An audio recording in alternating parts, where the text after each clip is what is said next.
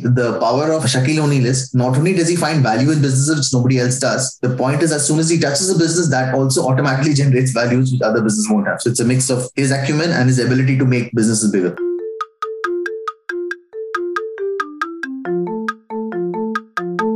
This week, we are brought to you by Attest. Attest is a consumer research platform that enables brands to make customer understanding a competitive advantage with continuous insights. By combining unparalleled speed and data quality with on-demand research guidance, the platform makes it simple and fast to uncover opportunities with consumer data and grow without guesswork.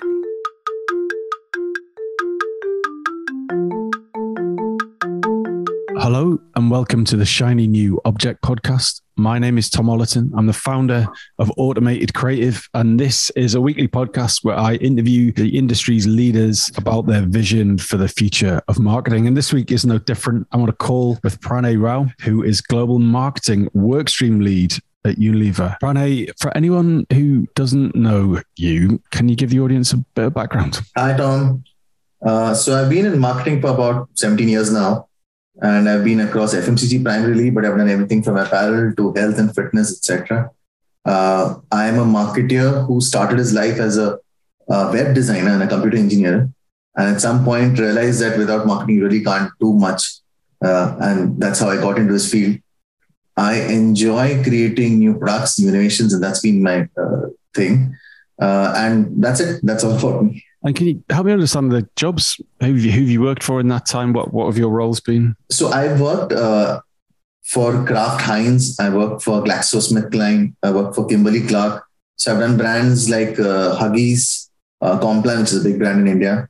I've also worked for apparel. There's a company called House of Anita Dongre. And here I was the CMO for many brands, actually. I've also consulted on many companies. Most recently, I also worked on an NGO called PP Needed, where we really worked during COVID times to get PP to the right people. So been across industries and across companies per se. And help me understand the role of a marketing workstream lead. You're definitely our first workstream lead that we've had on the podcast. So how does that role sit within the marketing function overall? Yeah, so this is more to do with helping set up a company. So what Unilever is doing is there's Ekaterra, which is the Unilever tea business, which is being set up as a separate company. So one of the things that needs to be done is we need to do a fit to size or right fit size marketing solution, which means redoing the entire marketing infrastructure, systems, processes, ways of working. So that's primarily what I'm doing right now.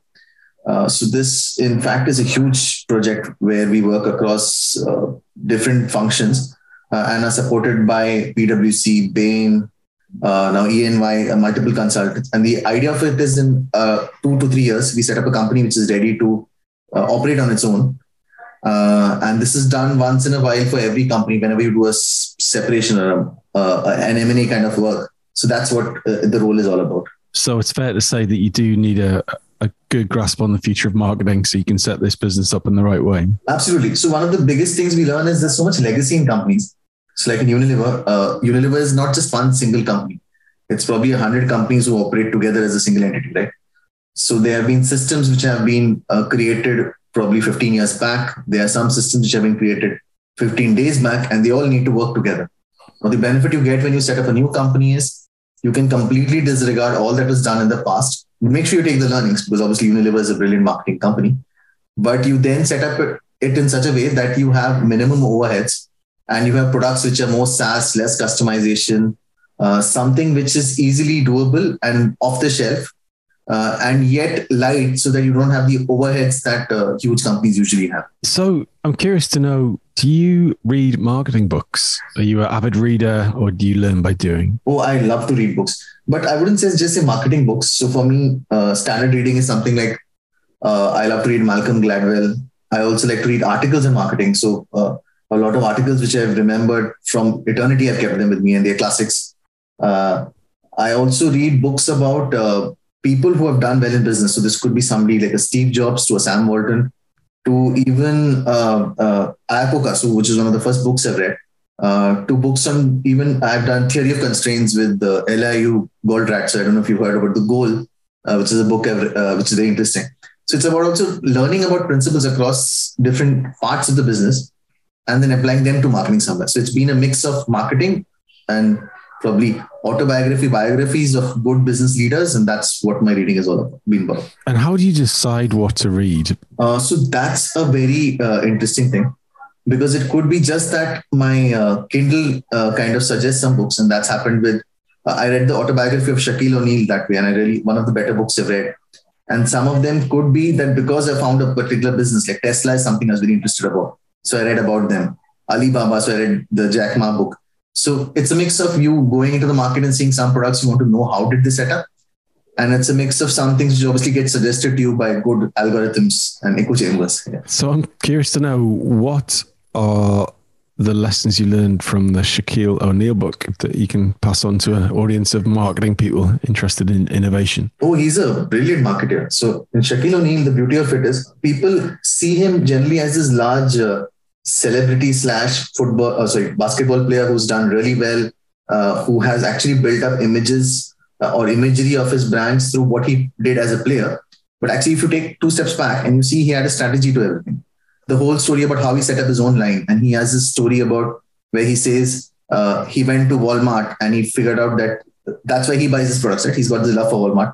And he figured that the products he sold, and which is, I think, his deal with, if I remember, was it Nike? No, Reebok. So it's a Reebok. And he wasn't happy that a mother couldn't afford the product he bought. And therefore, he went for a line which is cheaper, which is his own line of products. Now, if you come to think of it, to read about it, you might think, oh, that came from the heart. But there was a very strong business case behind it. He realized there's this whole value at the bottom of the pyramid, right? So the moment, and he's lived there, he's come from there. And I think a lot of us have come from there, where we've been middle class or low middle class families and come up. And he saw the value and he realized, let me launch brands in this section. And if you see even his business acumen, he has been at the forefront of investing in labels, investing in companies before they came in. So there's obviously a very shrewd businessman there who has also created this aura, which kind of also promotes business. So it's like, how do I say, like the Tesla guy. So some of the people today have the ability to send a tweet, like an Elon Musk tweet can cause a jump in cyber currency or whatever digital currency.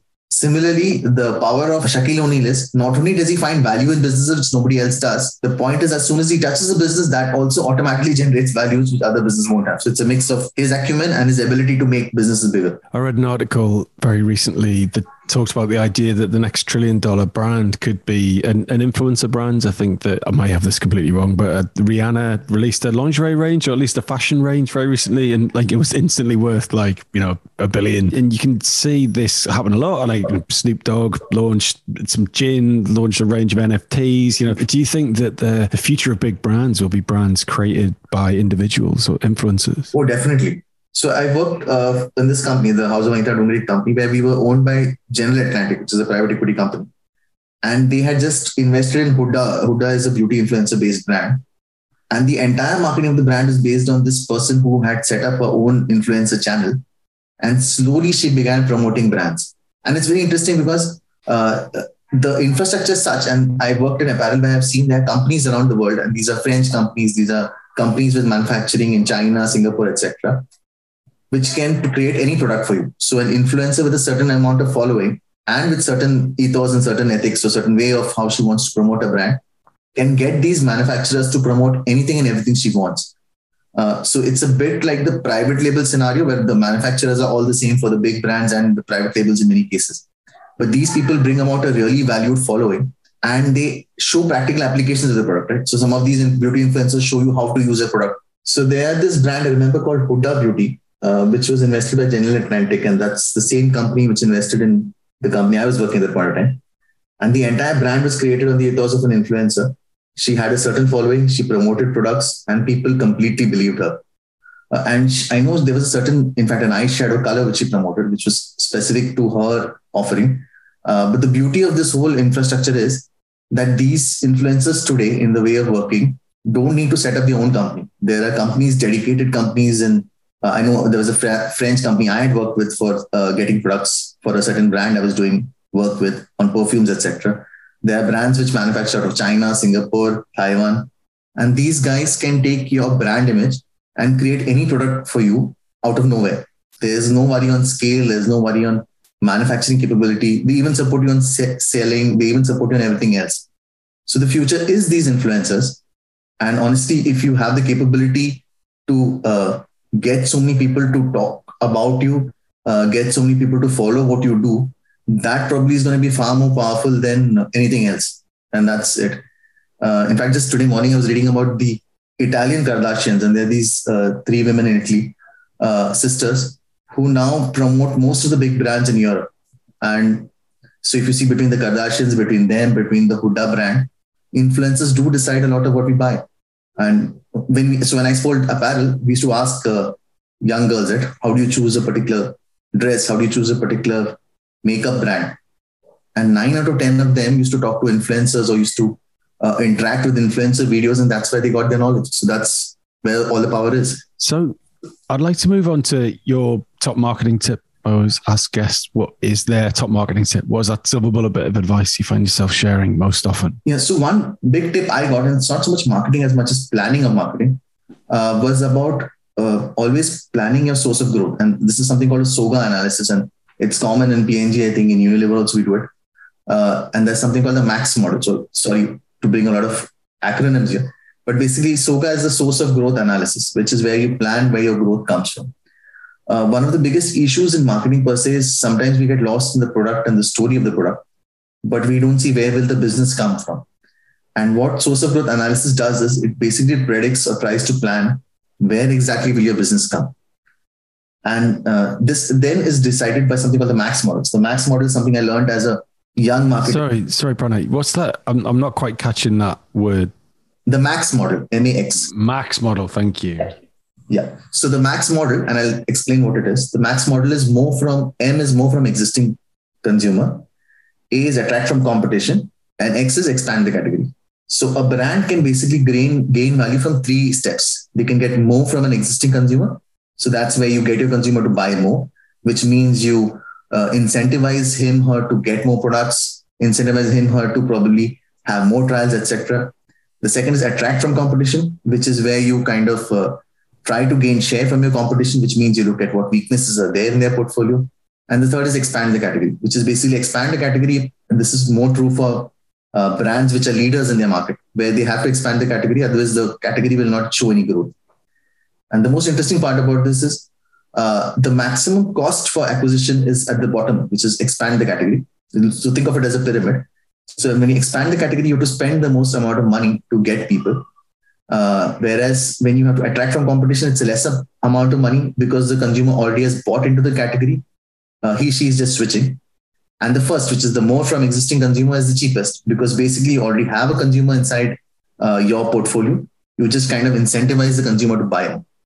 So this way of looking at a brand portfolio and looking at how you attract competition or attract new consumers completely changed the way I started marketing. Because then every time I spent $1 of money, I would look at what am I spending on, which also is also very critically dependent on loyalty. When you realize the fact that it is cheaper to get business from your existing consumer, you then build your levers of loyalty, you build your CRM. And this is kind of which marketing is based on. The more loyal consumers you get, the better your brand does. So that's a big learning I had. And for somebody who, I was always one of those who believed in great ads, in great products and great insights. For me to think about marketing as logically and as scientifically like this, suddenly changed the way I think and suddenly also changed the way I prioritize marketing spends. So that's the one silver bullet, I would say.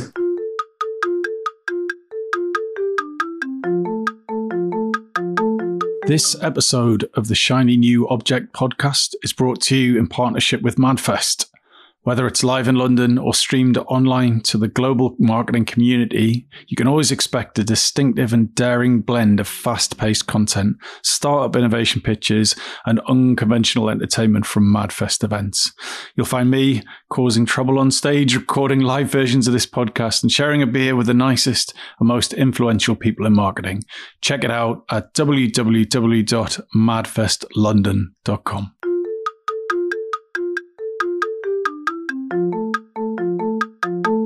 So now we're going to move on to your shiny new object, and your shiny new object is.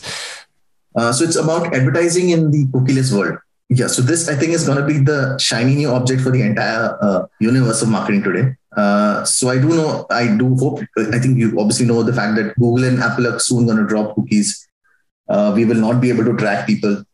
A lot of this is also largely due to the controversies of Cambridge Analytica and so on and so forth, where people were not happy that they were being tracked. People are not happy about stuff happening. But we are in a strange world where while people say they don't want to be tracked, there's also the other part where 74% of consumers actually say that they want to have a very personalized environment of shopping, a personalized way of advertising. So you're stuck between this rock and a hard place where at one point they don't want to be tracked. The second point, if you give them a generic interface, they don't like it. So that's where we come into the world today of where we have to adapt to a cookieless future. Now, I'll also have to explain how cookies work. So cookies are generally based on third-party data. And to very simply put it is, when you go to a website, there is a piece of code which tracks which website you have been on. Once it tracks your behavior, your visits to multiple websites across different genres, they create a pattern about who you are. With enough analysis, with enough first-party data, we soon know who the consumer is, right? So that's the third-party data picture.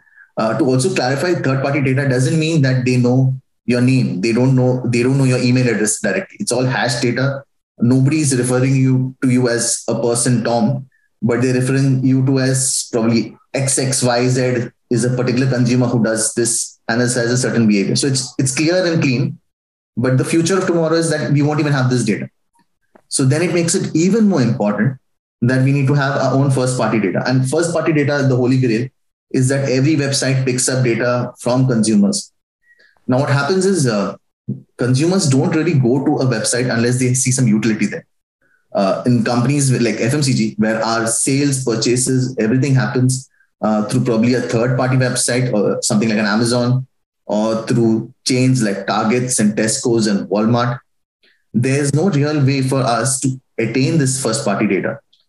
So then that changes things. So now we need to give them interfaces. We need to give them points of control wherein they come in, they provide us this first-party data, and that's going to completely change the game. So to also honestly bring, there's also another factor which we call today called zero-party data. And this is in fact even more interesting is that when you go to a website, you might see some websites will ask you, can I help you choose a product? And then they'll ask you 10 questions.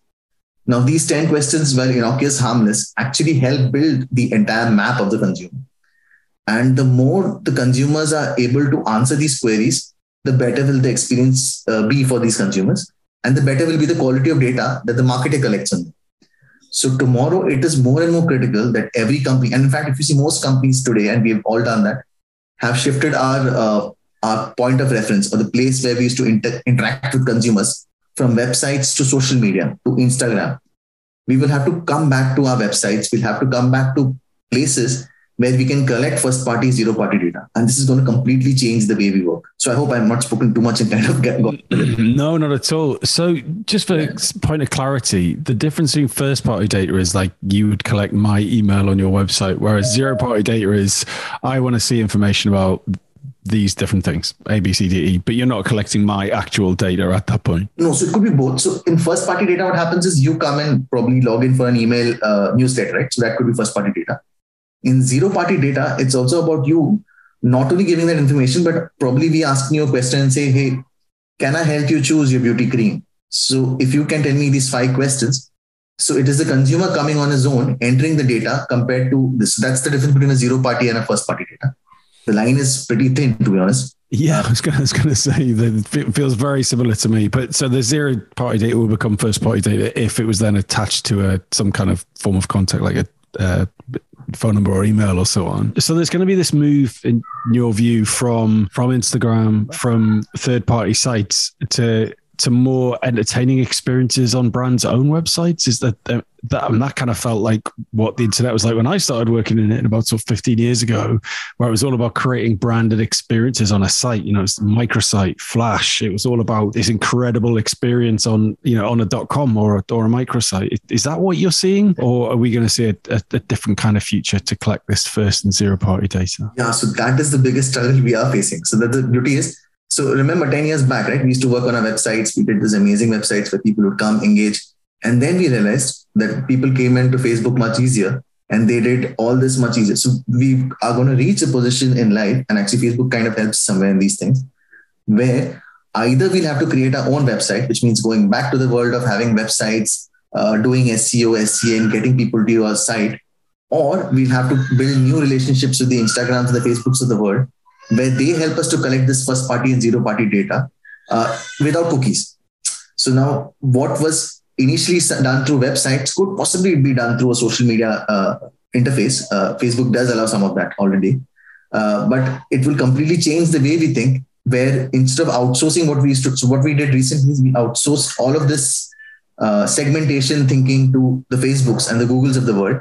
We will have to go back one step, start collecting this data, either through our own website or through Facebook, etc. And that's going to be trickier and tougher every time. So how is it going to work for Facebook's largest client, which is, I'm told, is lots of very small clients, you know, small businesses that want to target people in a certain area that I think makes up about 8% of their revenue, as I'm told. That, you know, these guys aren't going to be able to create a meaningful website experience. Like SEO probably completely beyond them. So how does that version of the future work for small businesses, which is arguably where the money is? Yeah, so it will be much more difficult, but that's where the zero party comes, right? So wherein when Facebook could give a consumer an option of entering in and saying, I can share A, B, C pieces of information. So therefore, when they go onto Facebook, they are targeted only by ads for the particular location they are.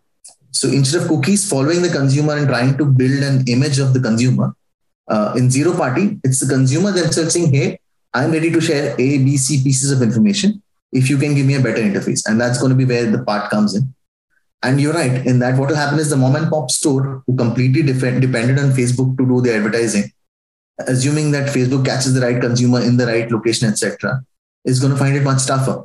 But then within those parameters, the part is that the power of Facebook to marketers, which is where Facebook knew all about a consumer, is also going to go down. So it's going to be a balance where you may have paid, let's say, $100 through Facebook for a campaign which ran in a particular place because you couldn't, nobody else had the power of Facebook. You might be able to take a step back and be able to do this with a much lower spend, maybe less targeting, and still get the same impact. So it's going to be a mix. And honestly speaking, the real targeting information or the stuff that we did from Facebook was about finding segments such as whether this person was a trendy user of electronics. I'm just giving a very bad example. And this was higher level segmentation, which was done by looking at her behavior across many websites.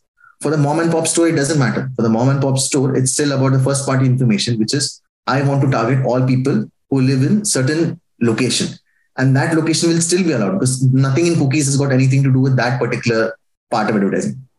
So cookies never played a part in those advertising in any case. So that should not affect their life. Well, I'm thinking more of a business that, you know, isn't necessarily geographically based. Yeah, like you and I could set up a clothing company. What a strange idea. But yeah, we want to target, you know, people who are interested in the type of fashion that we're in, and then that ceases to become available. Like, does that create a problem? Well, like, yes, it does create a problem, but what do you think are the solutions to that? Oh, it does create a problem. So then the future could be possibly alliances between brands where you have, I don't know, you call it the apparel alliance, which is about consumers going to a certain website, like, you know, the loyalty clubs, which used to be there at some point of time, and providing the information for certain incentives in return. And then that information is legally allowed to be traded with these companies who can advertise. So you're getting it, right? So cookies are not allowed, but you are allowed as a consumer to still go to a place, given your information, and allow targeted advertising. So then it will be the value of the targeted advertising. So if I, as a consumer, so there will be certain platforms like loyalty programs, wherein you can go and provide your information. In return for this information, the loyalty program will give you, let's say, I'm just giving a bad this, but 5% discount across all the companies who are part of my loyalty program. In return for this 5%, which this company gives, all these companies who are part of the loyalty program also get a way to know more about the consumer. So you will see aggregated loyalty program systems. You will see aggregated marketing programs. So that's what's going to happen, wherein no longer will you be able to observe a consumer without his or her consent, which is what cookies did in some cases.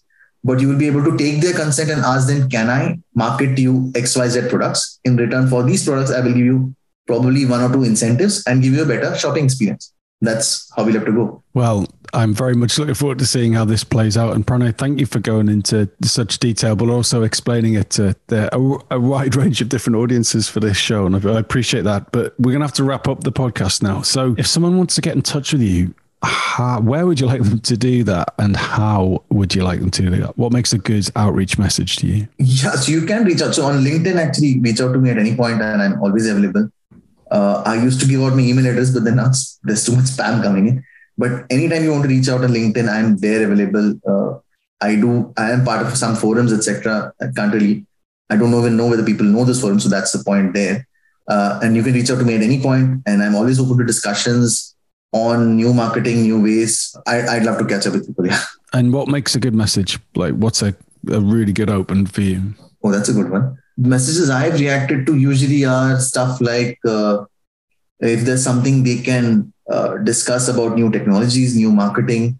If they want to understand something about, let's say, stuff that we are doing, which would help them, or it's more about the marketing, the marketing knowledge stuff, then that really makes for an interesting discussion. And I've spoken to many people across the world on that. Fantastic. That's a great bit of advice. And Pranay, thank you so much for your time. Anytime, Tom. Thanks for your time too.